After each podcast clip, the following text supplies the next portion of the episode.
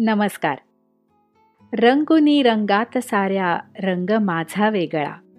हे वाक्य अर्थार्थी जिच्याबद्दल खरं ठरलंय असं म्हटलं तर अजिबात वावगं ठरणार नाही अशी अत्यंत मितभाषी आणि तितकीच खंबीर असणारी रंगजाच्या माध्यमातून आपल्या पुण्यनगरीतल्या अनेक बेरंगी आणि जुन्या भिंतींवर रंगांचा साथ चढवून त्यांचा कायापालट करण्याचा ध्यास घेतलेली आभाताई.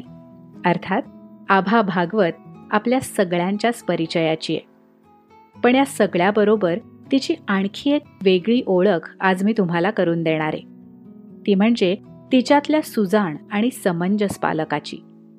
आभाताई एक पालक म्हणून का वेगळी आहे ते आज आपल्याला या मुलाखतीतून उलगडणार आहे.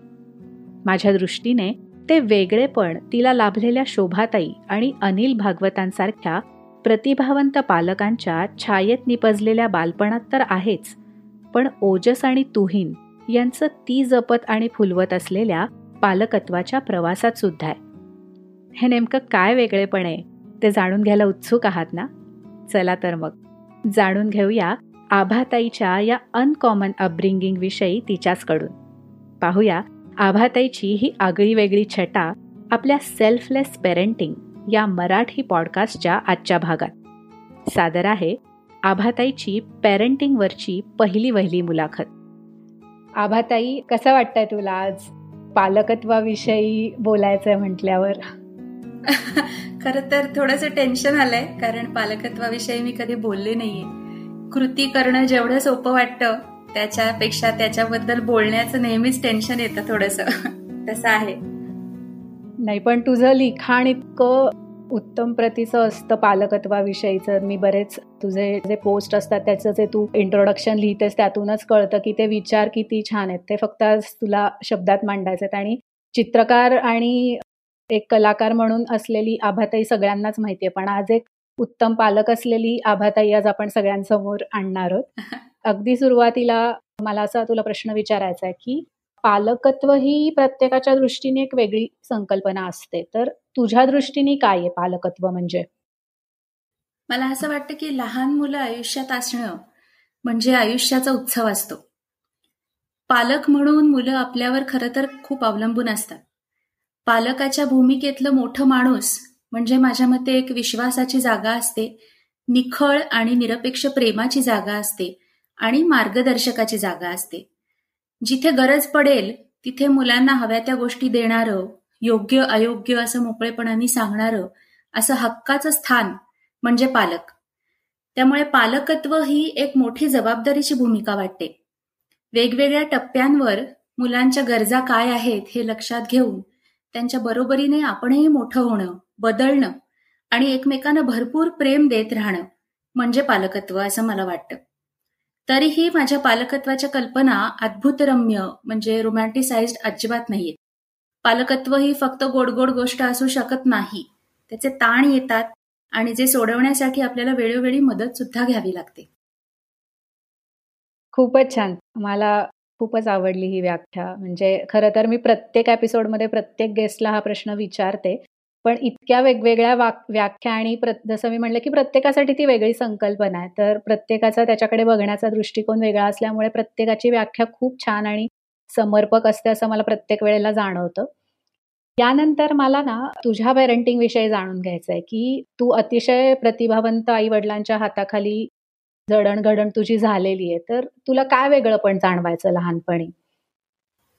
हो हे अगदी खरं आहे. माझे आई वडील दोघंही अतिशय जागरूक पालक होते. असं मला अजूनही जाणवतं. वडील नाही आहेत आता. आई आहे आणि आमच्या बोलण्यातून सुद्धा मला ते सतत जाणवतं. म्हणजे ह्या टप्प्यावर सुद्धा खरं म्हणजे आता मिड फॉर्टीजमध्ये असताना खरं म्हणजे माझं पालकत्व करायला माझी आई आहे का मी तिचं पालकत्व करायला अशा स्टेजवर होता मी पण आमच्यातला संवाद खूप सहज होता कायमच अगदी लहान असल्यापासून. आणि खऱ्या खुऱ्या कौतुकाचा अगदी मनापासून पोटातून केलेल्या कौतुकाचा मी आणि माझ्या भावानी लहानपणापासून खूप आनंद घेतला. त्याच्यामुळे आमचं मूल पण खूप समृद्ध झालं पालक चांगले असल्यामुळे. लहानपणापासून आम्ही त्यांना नावाने हाक मारायचो बरं का. त्याबद्दल आजूबाजूचे सगळेच जण भुवया उंचावायचे. आजही माझी मुलं मला आभा म्हणतात. यात मला काही चुकीचं वाटत नाही पण अनेकांना ते कानाला अजून बोचतं. पण त्या एका छोट्याशा नावाने हाक मारण्याच्या कृतीत खूप विश्वास आहे मोकळेपणा आहे बंधनमुक्त वातावरण आहे अशा अनेक गोष्टींचा समावेश त्याच्यात आहे हे अनुभवल्याशिवाय नाही समजू शकत. जसं मित्रमैत्रिणींचं असतं ना की आपण सुद्धा एकमेकींना बोलताना म्हणलं ना की तू मला आगच म्हणवर का शिल्पा? आणि हो. मी पण तुला आगच म्हणले. तसं की मित्रमैत्रिणींचं असतं तसंच अगं अरे मला म्हण असा आग्रह आपण त्यांच्याजवळ धरतो. आणि तरच तुमची मैत्री जवळची होते. तसं पालक आणि मुलांमधलं नातं असणं हे खूप सुंदर आहे. त्याला अजिबात अनादराचा गंधही नाहीये. पण लोकांना असं वाटतं की नावाने हाक मारणं मुलांनी पालकांना म्हणजे अनादर आहे का काय? पण हे आम्ही अगदी लहानपणापासून अनुभवलं मुलं म्हणून. आणि आताही मी आई म्हणून हे अनुभवते आहे. आमची घरची कधीच खूप श्रीमंती नव्हती. मध्यमवर्गीय कुटुंब होतं. उलट लष्करच्या भाकऱ्या भाजण्यात माझे आई वडील दोघंही तरबेज होते. असं आम्ही गमतीतही त्यांना अनेकदा म्हणायचो. पण कुठे आम्हाला काही कमी पडू दिलं नाही त्यांनी. मुलं म्हणून आमचे काही चोचले नसायचे. पण जे काही शिकायचं आहे करून बघायचं आहे त्याला त्यांची कधी ना नसायची. दोघांचीही इतरांना समाजाला देण्याची खूप मोठी वृत्ती होती. मोठ्या मोठ्या विचारवंतांशी लेखकांशी सामाजिक कार्यकर्त्यांची त्यांची मैत्री होती. त्यामुळे घरी येणं जाणं होतं. त्यामुळे मोठी माणसं आम्हाला अगदी सहज भेटली. त्यातूनही नकळत आपण खूप शिकत जातो. काय योग्य काय अयोग्य माणसं कशी असतात? त्यामुळे लहानपणापासून वेगवेगळी माणसं भेटणं जवळून बघणं आणि त्यांच्याबद्दल आपल्याच पालकांनी भरभरून बोलणं या खूप महत्त्वाच्या बाबी आहेत. मीही माझ्या मुलांना माणसांना भेटवत असते त्यांच्याबद्दल सांगत असते आणि त्यातूनही त्यांचं बरं शिक्षण होत असतं असं मला जाणवतं. त्यातून आम्हाला काय प्रकारची माणसं आवडतात आवडत नाहीत? तुम्ही स्वतः कसे आहात? असे अनेक पैलू आपोआप उलगडत जातात. आणि तसे गेले उलगडत. आणि एकूणच आयुष्यात स्वतःशी ओळख वेळेवर होते. तुम्ही हरवून जात नाही आयुष्यात. प्रतिभावंत आईवडिलांची मुलं म्हणून जरी आम्ही वाढत होतो तरी हे आवर्जून सांगायला आवडेल की त्यांनी कधीही आमचा कब्जा घेतला नाही. ते म्हणतील तसं करायला आम्हाला भाग पाडलं नाही. निर्णय हे आमचे असत. त्यांची मतं ते मोकळेपणाने नक्की मांडत पण सक्ती कधीच करत नसत. याचा अर्थ अजिबात असा नाही की आमच्यात मतभेद असत पण मतभेद सुद्धा डौलदारपणे कसे हाताळायचे ह्याचं कसं बसायला हवं याच्यावरती त्यांचा विश्वास होता. आणि त्यांना बघून आपोआप तो आमचाही बसायला लागला. या गोष्टीचे पालक म्हणून स्वतःलाही मला आठवण सतत करून द्यावी लागते. मस्त मस्त. फारच छान. तू म्हणलीस तो मुद्दा मला खरंच पटला की आता अशा थोडस कधी कुठेतरी बाबाला अरे बाबा म्हणायचं आपले एक ट्रेंड सुरू झाले. पण अजूनही असं असतं अनेक ठिकाणी की आईला अगं आई म्हटलं जातं पण बाबाला अहो बाबाच म्हणायला लागतं अजूनही काही मुलांना.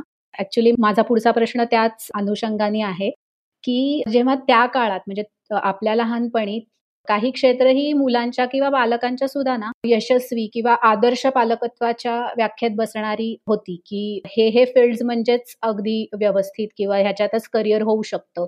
तेव्हाच्या काळामध्ये मुलाला एक पर्यावरण शास्त्रज्ञ होण्यासाठी किंवा तुला एक चित्रकार होण्यासाठी जो पाठिंबा आणि प्रोत्साहन देणं हा निर्णय ऍक्च्युली सोपा नसणार आहे त्यांच्यासाठी. आणि त्याच्याच बरोबर हेही सांग की तुला सुद्धा एक मूल म्हणून ही अशी वेगळी वाट निवडताना की पियर प्रेशर जाणवलं होतं का? किंवा जर जाणवलं असेल तर तू कसं डील केलंस त्याच्याशी? हो. शोनील म्हणजे माझा भाऊ मोठा भाऊ अडीच वर्षांनी मोठा आहे माझ्याहून. तो स्कॉलर होता शाळेत कॉलेजात सगळीकडे. आणि बोर्डात आल्यामुळे विज्ञान शाखेत शिकत असल्यामुळे त्यांनी डॉक्टर व्हावं असं आमचे आजी आजोबा म्हणत आणि इतरही अनेक जण म्हणत. इनफॅक्ट त्यालाही काही काळ वाटत होतं की मी आता मेडिकलला जाणार. कारण एवढे उत्तम मार्क मिळाले की मेडिकलला जायचे अशी आपल्याकडे प्रथा होती. पण तो एकदा जंगलात जाऊन आला आणि वाघाचे पंजे त्याचे ठसे कसे घेतात असा तो काहीतरी प्रकल्प होता. आणि तो बघून तो एवढा इन्स्पायर झाला की तो म्हणला की मला पर्यावरण क्षेत्रातच काम करायचंय. आणि तो असं म्हणतोय म्हणल्यावर कुठलेही वाद आणि मतभेद न होता त्यांनी त्याला जे हवंय तेच त्यांनी करायचंय अशी चर्चा घरी होत झाल्याची मला आठवते. मी शाळेतच होते तेव्हा. त्याचा निर्णय हा झाला तेव्हा. त्यामुळे माझा निर्णय अजून चालू होता. मला चित्रकार व्हायचं हे माझं पक्क होतं.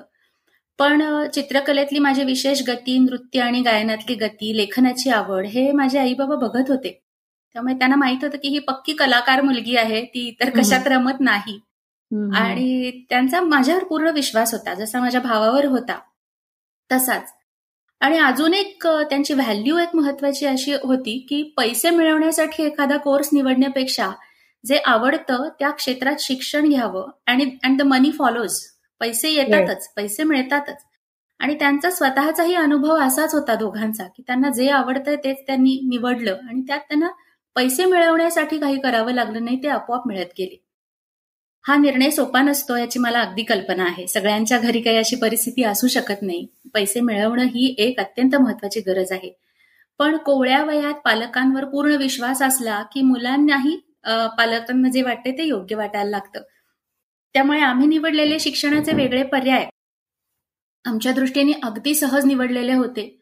मग लग्नाच्या मार्केटमध्ये आल्यावर मात्र असं लक्षात आलं की चित्रकार म्हणजे नेमकं काय करणार आहे ही मुलगी? हिला इतर काही जमलं नाही का? म्हणून ती चित्रकला शिकली का? असं शंका घेत लोक.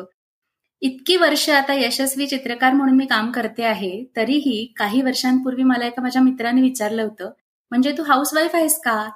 हे मला खूप पोचतं खरं म्हणजे कलाकार हा इतका सेल्फ मेड असतो. तो किंवा ती अखंड कलेच्या साधनेत विविध प्रकारे बुडलेले असतात. हो. पण नऊ ते सहा तुम्ही नोकरी करत नसाल तर तुम्ही वेळ वाया घालवताय. अशी सर्वसाधारण समजूत असते आणि ती चूक आहे. त्यावरून तुमची लायकीही अनेकदा अनेक जण ठरवतात. हे आपल्या समाजात ठराविक क्षेत्रांखेरीज काम करणाऱ्या माणसांना कमी लेख लेखण्याची जी पद्धत आहे ना ती अपुऱ्या माहितीमुळे आहे. असंच मला वाटत आलंय कायम. खरंय. पण आमच्या आई वडिलांना मी पैसे कसे मिळवीन ही कधीच चिंता नव्हती. त्यांच्या दृष्टीने मी आवडीचं काम मनापासून आणि झोकून देऊन करावं हे जास्त महत्वाचं होतं. असं म्हटलं ना तरी अजिबात अतिशयोक्ती होणार नाही की ते nurtured passion and sincerity in both their children आणि पिअर प्रेशरबद्दल तू विचारलंस तर त्याच्याबद्दल हो. बोलायचं झालं तर चित्रकार होताना आपल्याकडे दोन शाखा शिक्षणासाठी उपलब्ध आहेत. एक तर कमर्शियल आर्ट किंवा दुसरी फाईन आर्ट कमर्शियलला जास्त मागणी असते कारण पैसे मिळवण्याची आशा त्यात आहे असं सांगितलं जातं. प्रत्यक्षात that is also very tough त्यामुळे फाउंडेशन इयर जे असतं चित्रकला शिक्षणात पहिल्या वर्ष ते संपल्यानंतर ही या दोन शाखांपैकी एक निवडायची असते. तर मी खरं फाउंडेशनला पहिली आलेले होते महाराष्ट्रात. पण तरी सुद्धा माझ्या वडिलांचा मला पूर्ण पाठिंबा होता की तुला काय करायचंय? तुला जर का पेंटिंग आवडत असेल तर कमर्शियलला जाऊन तुझं नुकसान होणार आहे. त्यामुळे माझी बरीचशी मित्रमंडळी कमर्शियलला गेली पण मला खात्री होती की मला पेंटरच व्हायचंय आणि मी पेंटिंग निवडलं. आता प्रत्येक निर्णयाचे काही फायदे असतात तसे काही तोटेही आपण सोचतोच पण माझा निर्णय योग्यच होता. आणि मुख्य म्हणजे माझ्या वडिलांना चित्रकलेची चांगली जाण होती.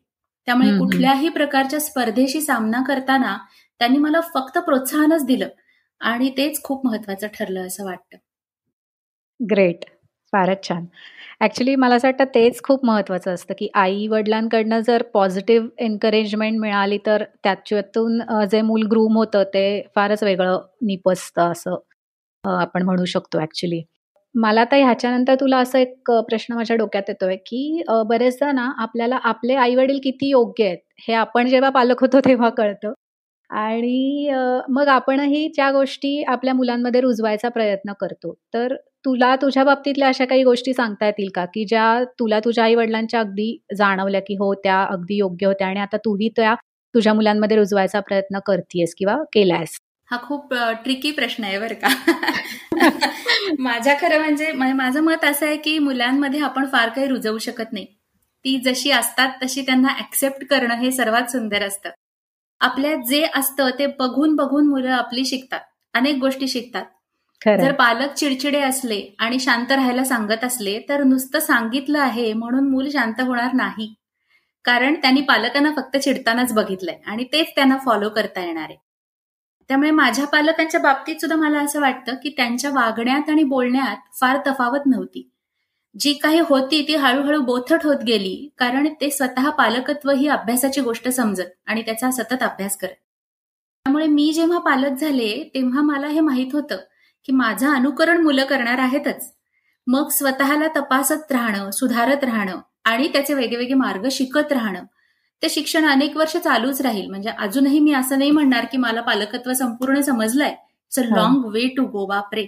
असं म्हणतात की तुमची मुलं चाळीस वर्षाची झाली की मोठी होतात.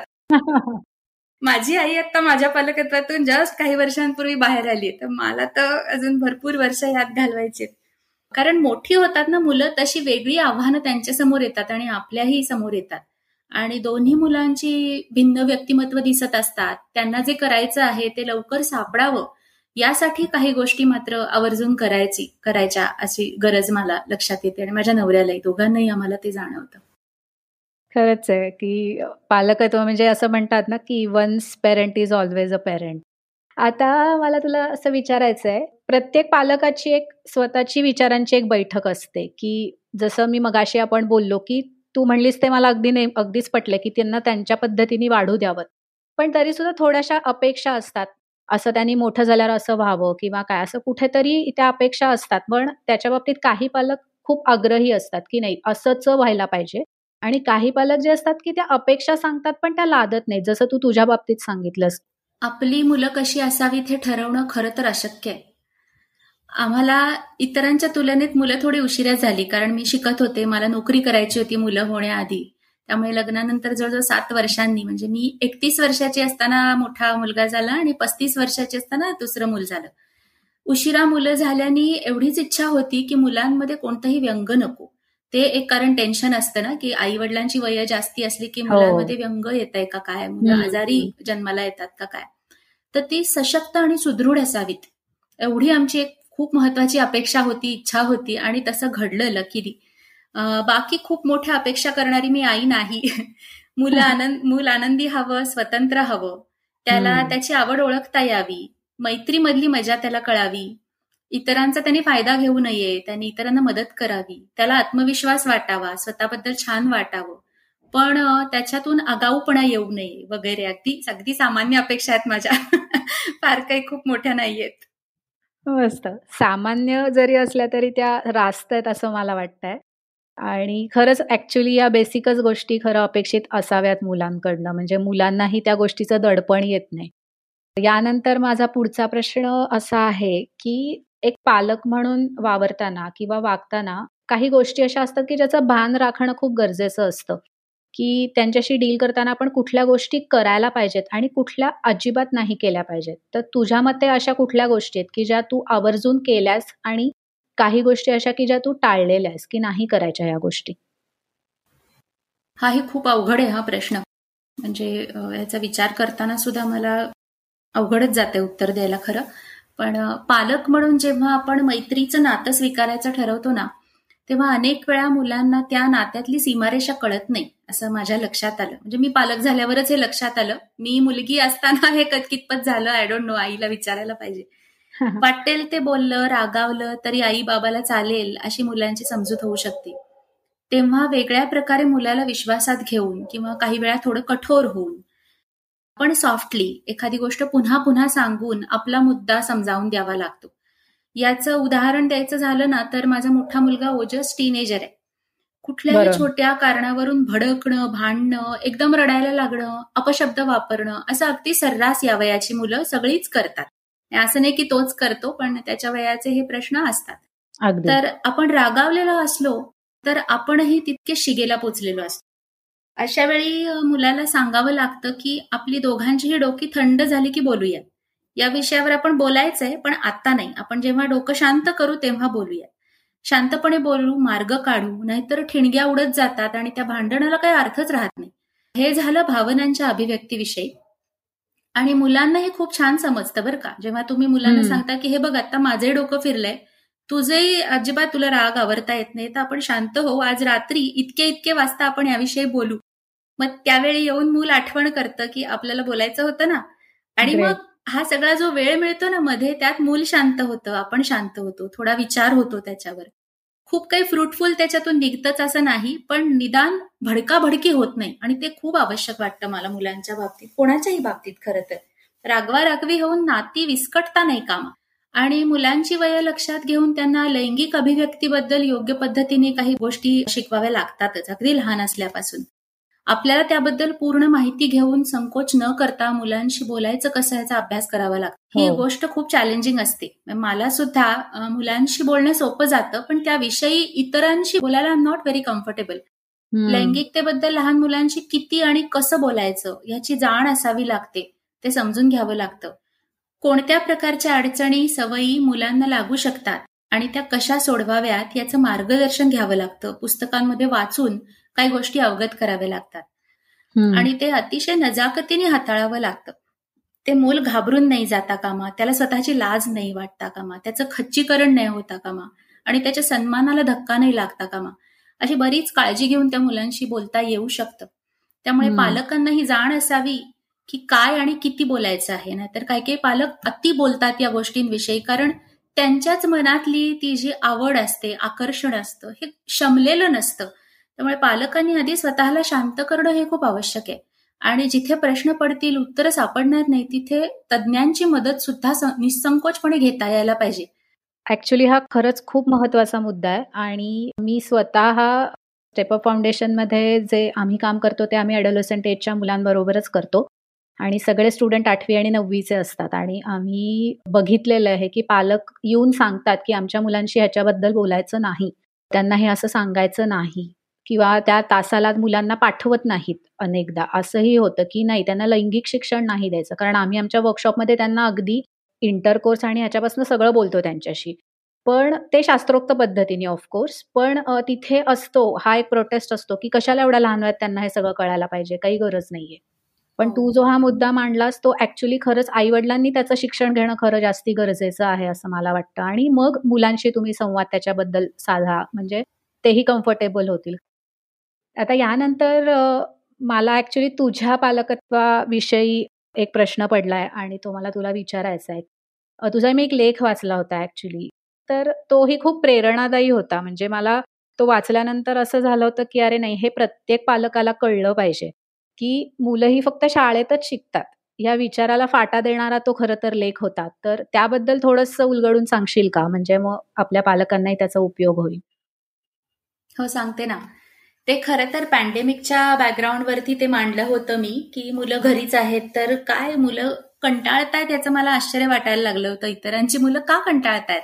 शाळा या खूप महत्त्वाच्या आहेत असं मला स्वतःला वाटतं. त्यामुळे मी शाळेत मुलांना खरं तर घातलं आहे. म्हणजे शाळा दुय्यम असते असं नाही मला वाटत.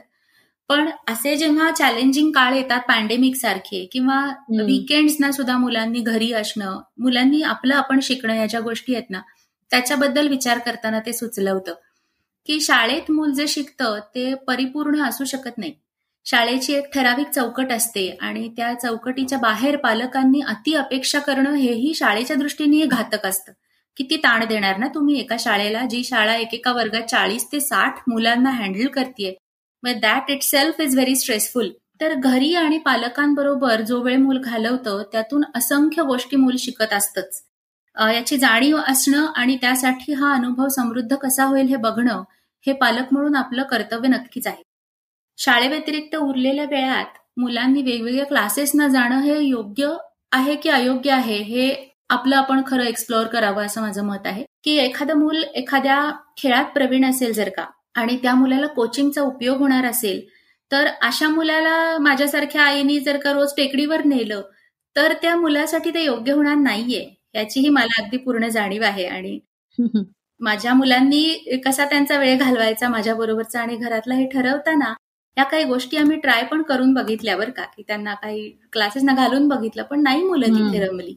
माझा मोठा मुलगा ओजस अगदी छोटा असल्यापासून पुस्तकं खेळ ह्याच्यामध्ये आठ आठ तास रमायचा. आणि आम्ही थक्क व्हायचो की ध्यान लागल्यासारखा एकेका गोष्टीचा हा ध्यास घेतो. आणि पूर्ण जीव ओतून तो त्याच्यात रमतो आणि ती पूर्ण करतो. आणि त्याला ट्रेकिंगची पण आवड आहे. त्यामुळे त्याचे हे छंद जे आहेत ते त्यांनी निवडलेले आहेत. आणि मला असं लक्षात आलं की आपण बाहेरून कुठली शिस्त त्यांना लादायची गरज नाहीये. त्यांना जे आवडतं त्याच्यातून ते शिस्त घेतात आणि स्वतःची शिस्तीची वेगळी व्याख्या तयार करतात. त्यामुळे घड्याळाच्या काट्याला बांधलेलं मूल ह्याचा सुद्धा मला खूप त्रास होतो कधी कधी की अरे अरे बिचाऱ्याला यावेळी उठावंच लागते. त्याला खरं बारा वाजता झोपायला आणि बारा वाजता उठायला आवडतं. पण या या कारणासाठी त्यांनी याच वेळी उठायला पाहिजे. त्याचा मला स्वतःला फार त्रास होतो. म्हणजे मी पण लहानपणी अशी नव्हते की लवकर उठून सगळं शिस्तीत करीन वगैरे. आणि धाकटा आहे ना तुहीन त्यांनी हाताने असंख्य गोष्टी करून बघितलेल्या आहेत आणि त्याला बघायच्या असतात. त्याला कसली भीती म्हणून वाटत नाही. मग त्याला वायर्स बॅटरीज इलेक्ट्रिक इक्विपमेंट्स हवी असतात. तो निवडतो दुकानात जाऊन की आज मी हे घेऊन बघतो ते घेऊन बघतो. काही व्हिडिओज बघतो ऑनलाईन आणि तसे ट्राय करून बघतो. आणि त्याच्यातून जोड तोड करून तो मस्त प्रयोग करतो खेळणी तयार करतो. त्यांनी घरची काही मशीन्स दुरुस्त केली. आय वॉज रिअली सरप्राईज की एखाद्या मुलाला तुम्ही जेव्हा मोकळीक देता तेव्हा ते मूल काय काय करू शकतं? केवढं पोटेन्शियल आहे त्याच्यामध्ये. आणि ह्या गोष्टींना शाळा पुरणारच नाहीये. शाळा सगळ्या मुलांना सारखं शिक्षण देऊ शकते. ते इन वे समानतेसाठी वगैरे बरोबर आहे अत्यंत योग्य आहे. शाळेतून ज्या गोष्टी मिळतात त्या नाही घर देऊ शकत. हेही तितकंच खरं आहे. पण मग त्या मुलांमधल्या काही वेगळ्या शाळेबाहेरच्या खास गुणांचं काय? तर त्याचं पोषण घरांनीच करायला हवं. मुलांचा सन्मान कसा करायचा? याबद्दल ज्या पालकांना समज असते ना त्यांना ह्या गोष्टी आपोआप दिसू लागतात. आणि असं नाही मला वाटत की मी उत्तम पालक आहे वगैरे पण माझ्याकडूनही चुका होतच असतात झालेल्याही आहेत. पण पुन्हा चुका होऊ नयेत ह्याच्यासाठी मात्र प्रयत्न मी करत राहते. मस्त. डोळस पालकत्व असं म्हणूयात का आपण ह्याला? खरंच छान आहे हा शब्द.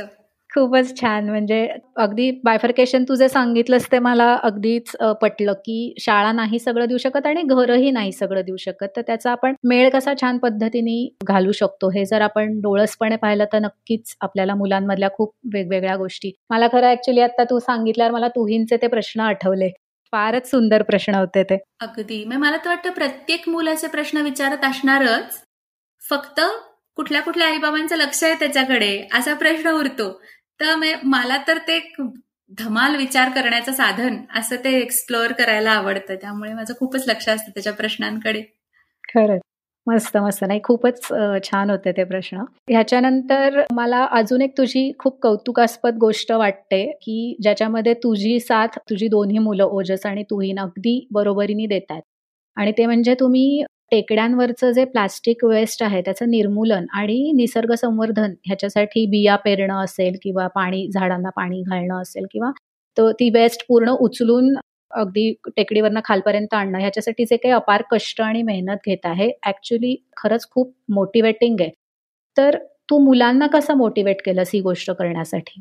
मला तरी असं वाटतं की मला मुलांना मोटिवेट नाहीच करावं लागलं. दे वेर ऑलरेडी मोटिवेटेड मी जेव्हा इकॉलॉजिकल सोसायटीचा एक पाच वर्षापूर्वी डिप्लोमा केला तेव्हा मुलं लहान होती तशी. पण त्यांच्याशी मी तिथून शिकून आल्यावरती सगळ्या गोष्टी शेअर करायचे. जेवढ्या त्यांना आवडतील तेवढ्या. आणि त्याच्यातून माझ्या पर्यावरण क्षेत्रात काम करणाऱ्या काही जणांची चांगली दोस्ती झाली.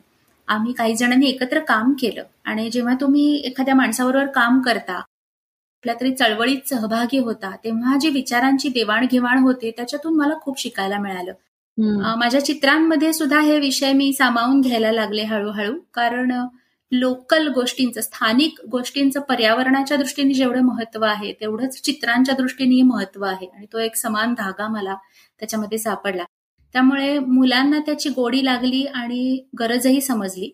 स्वतःला हाताने जे करता येतं आहे ते करायचं.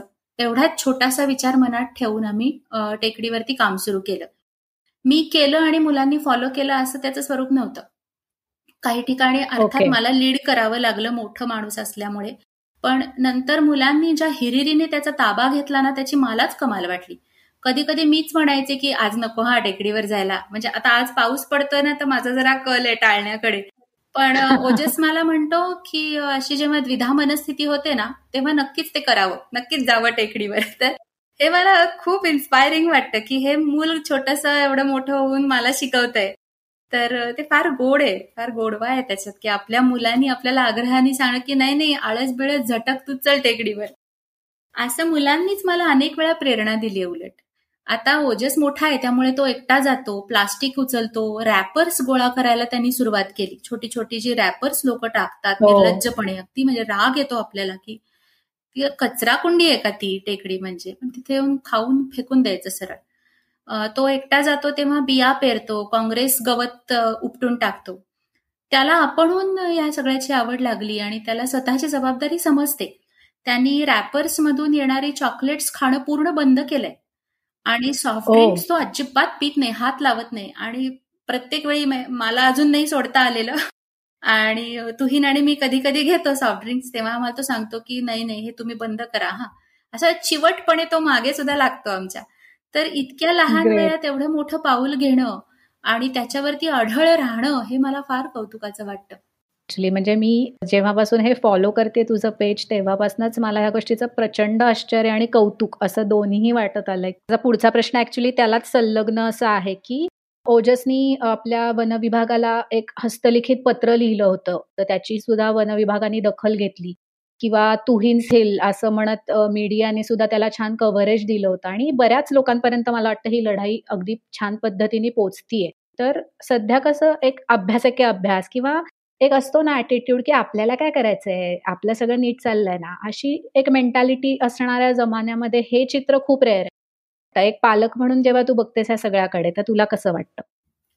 माझा भाऊ पर्यावरण क्षेत्रात काम करतो आणि अनेक मित्रमैत्रिणी सुद्धा पर्यावरण तज्ज्ञ आहेत. त्यांच्याकडून समजून घेऊन करण्याजोग्या कित्येक गोष्टी आहेत आणि सतत तुम्ही छोट्या छोट्या गोष्टीत पर्यावरणाचा विचार करत राहायला पाहिजे. जे खरं आधीच्या पिढीनी करायला हवं होतं पण त्यांनी नाही केलं मग आपणही नाही करणार मग कोणीच करणार नाही. आणि कशा ढकलतोय आपण आपल्या मुलांना अशी एक खूप सतत चिंता वाटत राहते. आपणही त्या पुरेशा गांभीर्याने नाही न केल्या तर आता लहान मुलांनाच त्यांच्या कृतीतून त्या कराव्या लागणार आहेत. जसं ग्रेटा थनबर्गचं एक लिडिंग एक्झाम्पल आहे जागतिक स्तरावरचं. आणि ते फार वेदनादायक वाटतं मला की ही छोटी छोटी पुरं उपोषण काय करतात आणि बसून काय राहतात शाळा काय सोडतात एकच गोष्ट लावून काय धरतात ते याच मधनं तिने एवढ्या बिचारीने प्रवास करणं ते काय सोपं आहे का? पण ही मुलं पेटून उठलेली आहेत. आणि आता नाही तर केव्हा? म्हणजे इट्स ऑलरेडी लेट असं आपण आता म्हणतोय. म्हणून मुलांना उत्स्फूर्तपणे जे करावं असं वाटतं ना ते करायला मी नेहमी पूर्ण पाठिंबा देते as long as they are safe and secure आपलं जीवनच जर पर्यावरणीय प्रश्नांमुळे धोक्यात येणार असलं तर या शिक्षणाचा तरी काय उपयोग आहे? असा एक सतत प्रश्न पडत राहतो. त्यामुळे समजलेल्या गोष्टींचं ऍप्लिकेशन आयुष्यात कसं करायचं याचीच ती धडपड आहे असं वाटतं. खरंय खरंय म्हणजे खरंच आता हाय टाईम आहे असं म्हणायला पाहिजे की we have to take all this thing seriously थोड्याशा आता वेगळ्या प्रश्नाकडे येणार आहे की तुझा आणखीन एक लेख मला खूप अंतर्मुख केलं होतं त्या लेखाने आणि त्याचं टायटलच खूप छान होतं की गुड मेन इन मेकिंग तर आपल्याकडे अजूनही बऱ्याचदा असं बघितलं जातं की जेंडर बायस रोल्स प्ले केले जातात की आई म्हणजे हे हे हे बाबा म्हणजे ते ते ते. तर तू आपल्या पालकांना थोडंसं याविषयी सांगू शकशील का? तुझ्या त्या लेखात तू जे विचार मांडलेस तर त्याच्यावरती लोकांनी गरज आहे ऍक्च्युली खूप विचार करण्याची. त्याच्याबद्दल थोडंसं सांग. मला जेव्हा ही दोघही मुलं झाली नव्हे मुलगे झाले तेव्हा मी मुलांना वाढवताना पालक म्हणून आपली काय जबाबदारी ह्याच्यासाठी काही पुस्तकं शोधून काढली. Okay. Hundred things to bring up your baby boy असं एक पुस्तक मला सापडलं आणि दॅट वॉज व्हेरी इन्स्पायरिंग.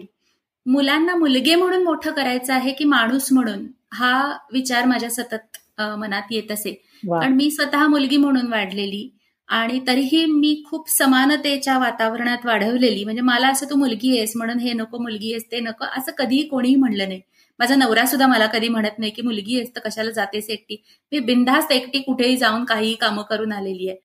आणि मुलांना असं आरोग्यांचाही असता नाही कामा असंही मला वाटतं की आम्ही मुलगे आहोत आपण शहाणे आहोत असं त्यांना वाटू नये. म्हणजे जेंडरवर अवलंबून काही बायोलॉजिकल नैसर्गिक बाबी वगळता माणूस हा समानच असायला हवा. पण स्त्री म्हणून मला स्वतःला सुद्धा असंख्य ठिकाणी कमीपणा सहन करावा लागतो अजूनही. ज्यात जी ऊर्जा जाते ना ती खरं कोणाचीच खर्च व्हायला नको. आणि मुलगे आहेत तर त्यांना स्वतंत्र कणखर असणं भागच आहे. हा सुद्धा जो विचार आहे ना तो सुद्धा जेंडर बायस्ड वाटतो. आणि पण आपली समाजरचना अशीच आहे. पण त्यांना स्त्रियांचे प्रश्न असमानता आणि त्यावर असणारे उपाय यांची सहज ओळख करून देणं ही माझी जबाबदारी मला वाटते आणि त्या दृष्टीने माझे प्रयत्न तरी असतात. आता बघूया काय होतंय. आमचे ह्याच्यावरून वाद होतात बरं का. कारण मी समानतावादी जेव्हा बोलते तेव्हा त्यांची दोघांची अशी समजूत होते की स्त्रिया स्वतःला पुरुषांपेक्षा श्रेष्ठ समजतात. पण हळूहळू मोठं होताना त्यांना स्त्रियांचे प्रश्न येतील लक्षात. म्हणून मला तरी असं वाटतं की जेंडर बेस्ड कामांचा बाऊ न करता त्यांच्याशी विविध गोष्टी बोलत राहणं त्यांच्याबरोबर करत राहणं त्यांना त्याच्याबाबत प्रोत्साहन देत राहणं हे खूप आवश्यक आहे. आणि सोपी नाहीये ही गोष्ट तेही मला बोलताना लक्षात येतं की त्यांची मन न दुखावता त्यांना जे एवढं समजतंय त्याच्यातूनच ह्या गोष्टी लक्षात आणून देणं इज अ बिग चॅलेंज पण ऍटलिस्ट तू सुरुवात करतेस त्याची हे खूप महत्वाचं आहे. बऱ्याच ठिकाणी आयाच मुलांना पॅम्पर करत असतात. अरे तू मुलगास ना मग तू नको हे करूस. हे करेल ना ती. हे कुठेतरी अजून आयाच त्याच्यातनं बाहेर येत नाहीयेत. तर मला असं वाटतं तू खूप एक चांगली सुरुवात आणि निदान आता हे ऐकल्यानंतर तरी आपले पालक थोडेसे या बाबतीत इंट्रोवर्ट होतील असं आपण अपेक्षा करूया. जर आपण आता सध्याच्या काळाकडे पाहायचं झालं तर पालक आणि मुलं हे दोघही सध्या स्क्रीन टाइमच्या खूप विळख्यात अशी अडकत चाललेली दिसतात कधी कधी पर्याय नाहीये म्हण किंवा बरेचदा सोय म्हणून सुद्धा असं केलं जातं. खूप खेळणं म्हण पुस्तक वाचणं भटकणं निसर्गात रमणं किंवा एकमेकांसोबत संवाद साधणं किंवा तू जसं म्हणलीस मगाशी की एकत्र मिळून काही गोष्टी करणं. तर या सगळ्यापासून आपण दुरावत चाललेलो आहे. तर त्या ह्याच्यामध्ये तू तुझं हे जे अनकॉमन अपब्रिंगिंग जे सध्या करतेस तर ते तू कसं जमवून आणतेस? स्क्रीन टाइम हा प्रश्न आमच्याही घरात सतत भेडसावत असतोच की. सोपा मार्ग नाहीयेच आहे त्याला. सध्याच्या काळामध्ये तर फारच ते अगदी म्हणजे अंगावर आले स्क्रीन्स आपल्या अगदी. तर रमवायचं कसं ना? स्वतःला इतरांनी सुद्धा आपापल्यांना.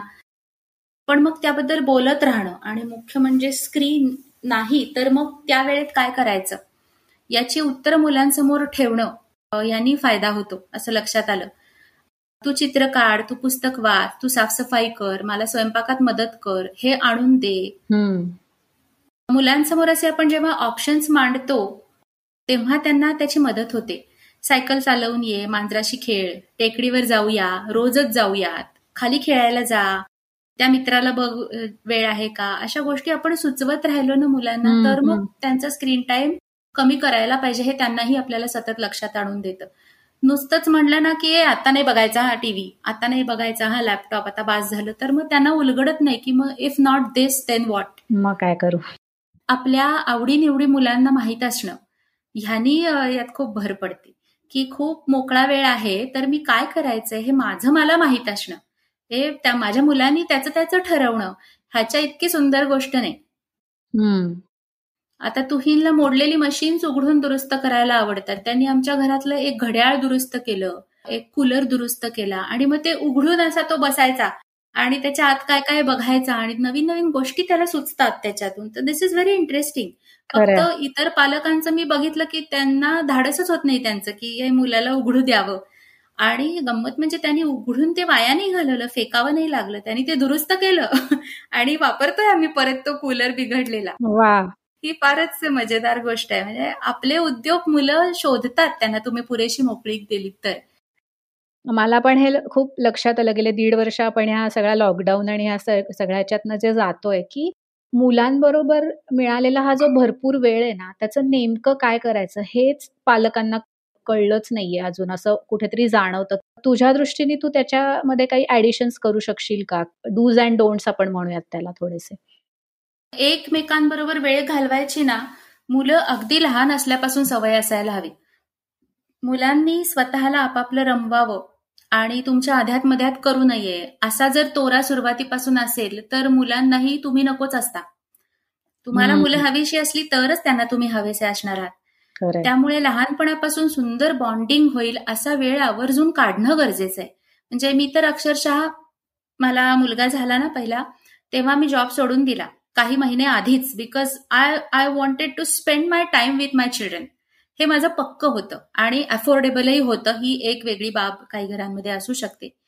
शेअरिंग करायला हवं मुलांबरोबर अनेक बाबतीत अगदी लहानपणापासून त्यांच्या वयाला योग्य असं. आणि हे वरून लिंपल्यासारखं नाही असं मला असं नेहमी वाटतं की जेन्युइनली मूल तुम्हाला हवं हवंसं वाटणं ही वेगळी गोष्ट आहे. आणि कोणीतरी सांगितलंय म्हणून मुलाशी तसं ऍक्ट करणं वागणं ही वेगळी गोष्ट आहे. त्याच्यासाठी स्वतःवर काम खूप करावं लागतं. आणि गरज पडलीच तर मदतही घ्यावी लागते जी भारतासारख्या देशात तर उपलब्ध असते सुद्धा. आणि काय करू नये तर आपल्या प्रश्नांमुळे मुलं भरडली जाणार नाहीत हे नक्की बघावं. आपले प्रश्न सोडवायला शिकावं त्याच्यासाठी स्वतःवर आधी काम करावं पालक म्हणून माणूस म्हणून. स्वतःचं हिलिंग करावं. ह्याच्याविषयी आपल्याशी कोणीच कधी बोलत नाही आणि मग खूप उशिरा या गोष्टी लक्षात येतात की अरे माझं माझ्या इनर चाइल्डचं हिलिंगच झालं नाहीये.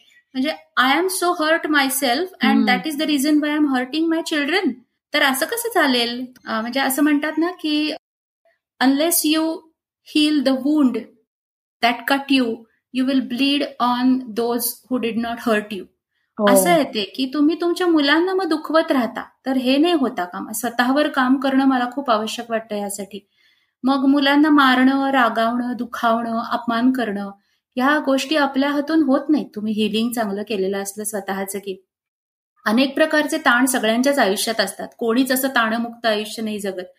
पण ते ताण नीट मॅनेज करणं हे मुलांच्या मानसिक आरोग्यासाठी फार आवश्यक आहे आणि त्याच्यावरती पालकांनी अगदी फोकस ठेवावा असं माझं आवर्जून सांगणं आहे. मस्त. फारच छान. मला ते इनर चाइल्डचं हिलिंग ही खरंच खूप खूपच अभ्यासपूर्ण गोष्ट आहे ॲक्च्युली आणि त्याच्यावरती आपल्याकडे जसं मी मगाशी म्हणलं की लोकांना माहितीच नाहीये त्या गोष्टी. मला आता तुला थोडंसं पुढे जाऊन एक प्रश्न असा विचारायचा आहे की तू एक टीचर म्हणून सुद्धा काम करतेस. अक्षरनंदनमध्ये तू आर्ट टीचर म्हणून काम करतेस. तर बरेच पालक कदाचित तुझ्या संपर्कात येत असतील. तर तुला सध्याच्या पालकांमध्ये काय ट्रेड्स दिसतात आणि त्याच्यात काही बदल करावे असं तुला वाटतं का? हा फार सुंदर आहे प्रश्न हा. मी ज्या पालकांच्या संपर्कात येते ना त्यात मला दोन टोकं दिसतात. एक अतिशय सुजाण आणि पालकत्वाची समज आणि सुंदर भान असणारे पालक असतात ज्यांच्याकडून आपल्याला खूप शिकण्याजोगं असतं की मुलांच्या पर्सनॅलिटीज बघून त्याप्रमाणे ते कसं रिअरिंग त्यांचं आहे ना मुलांचं ते अमेझिंग असतं आणि अशा लोकांशी संपर्कात राहून खरंच सुंदर देवाणघेवाण होते. आणि दुसरं एक टोक म्हणजे अगदीच अनभिज्ञ असतात. की ज्यांना पालकत्व म्हणजे काय जबाबदारी आहे आपली का काय आपण नेमकं करायचंय कसं वाढवायचंय मुलांना याचं काहीच त्यांनी अभ्यास केलेला नसतो काहीच माहिती नसतं. आणि ते स्वतःच्याच प्रश्नांमध्ये मग्न असतात. त्यांना आपापले प्रश्न आयडेंटिफाय करून त्याच्यावर काम करायची गरज असते. आणि त्याच्यासाठी जर का त्यांनी मदत घेतली तर त्याचा फार चांगला उपयोग होतो. मुलांचं भलं करायचं असेल ना तर मला असंच वाटतं की पालकांनी स्वतःवरच काम करण्याची गरज आहे. म्हणजे जरी अगदी पहिल्या टोकाचे पालक आपण म्हणले ना की सुजाण पालक आहेत ज्यांना समजतं त्यांच्याकडून सुद्धा छोट्या छोट्या काही ओव्हर पॅम्परिंगच्या मिस्टेक्स होत असतात. तर त्या सुद्धा होऊ नये त्याच्यासाठी सुद्धा काळजी घेणं असे मला अगदी टोकाच्या गोष्टी सध्या दिसतात. असं बॅलन्स्ड पालकत्व असतं की नाही असा एक प्रश्न पडतो बुवा. खरंय खरंय. तू जसं मगाशी म्हणलीस ना की बॅलन्स्ड पालकत्व तर अगदी आपण बॅलन्स नको म्हणूयात पण निदान सुजाणकडे जाणार असं जे पालकत्व आहे तर त्याबद्दल तुझी काय परिभाषा? आणि त्याला जोडून तू आपल्या आज आपल्याला जे कोणी ऐकतायत आपले पालक श्रोते जे आहेत तर त्यांना या सेल्फलेस पेरेंटिंगच्या आपल्या पॉडकास्टच्या माध्यमातून काय संदेश तुला द्यायला आवडेल? मला असं वाटतं की यशस्वी सुजाण पालकत्व हे शब्द ऐकून जेवढे अवघड वाटतात तेवढं काही ते अवघड नाहीये नक्कीच. पण पालकत्व ही खूप कॅज्युअली घेण्याची गोष्ट सुद्धा नाही राहिलेली. त्याचा अभ्यास करून जबाबदारीने पालकत्वाची पालकांची भूमिका नक्कीच बजावायला हवी. आणि हे ही सुद्धा खूप अवघड गोष्ट नाहीये. आणि पालक होणं ही एक आयुष्यातली अतिशय सुंदर गोष्ट आहे. त्यातून माणूस म्हणून आपण खूप समृद्ध होत जातो. आणि त्याचा आनंद आयुष्यभर मिळत राहील असंच मला वाटतं. त्यामुळे एवढ्या सुंदर गोष्टीला का मुकावं कोणी? खरं. मस्त मस्त. फारच छान. तुझी परिभाषा अगदीच थोडक्यात होती पण खूप समर्पक होती असं म्हणायला हरकत नाही. मला असं वाटतंय माझे सगळे प्रश्न झालेलेत विचारून आणि खूपच छान पद्धतीने आणि अगदी मनमोकळेपणाने आपल्या गप्पा झाल्या आणि खूप त्यातनं खूप छान इन्साइट्स पण मिळाले. आणि हेच इन्साइट्स आपण म्हणूया की पालकांना गायडिंग ठरू शकतील असं आपण एक अपेक्षा करूया. तू वेळ काढलास आणि आलीस आणि खूप छान पद्धतीने सगळ्या प्रश्नांना उत्तरं दिलीस. तर त्याबद्दल खूप थँक्यू येस नक्की शिल्पा मलाही खूप मजा आली प्रश्नांची तयारी करताना आणि गप्पा मारताना सुद्धा. थँक्यू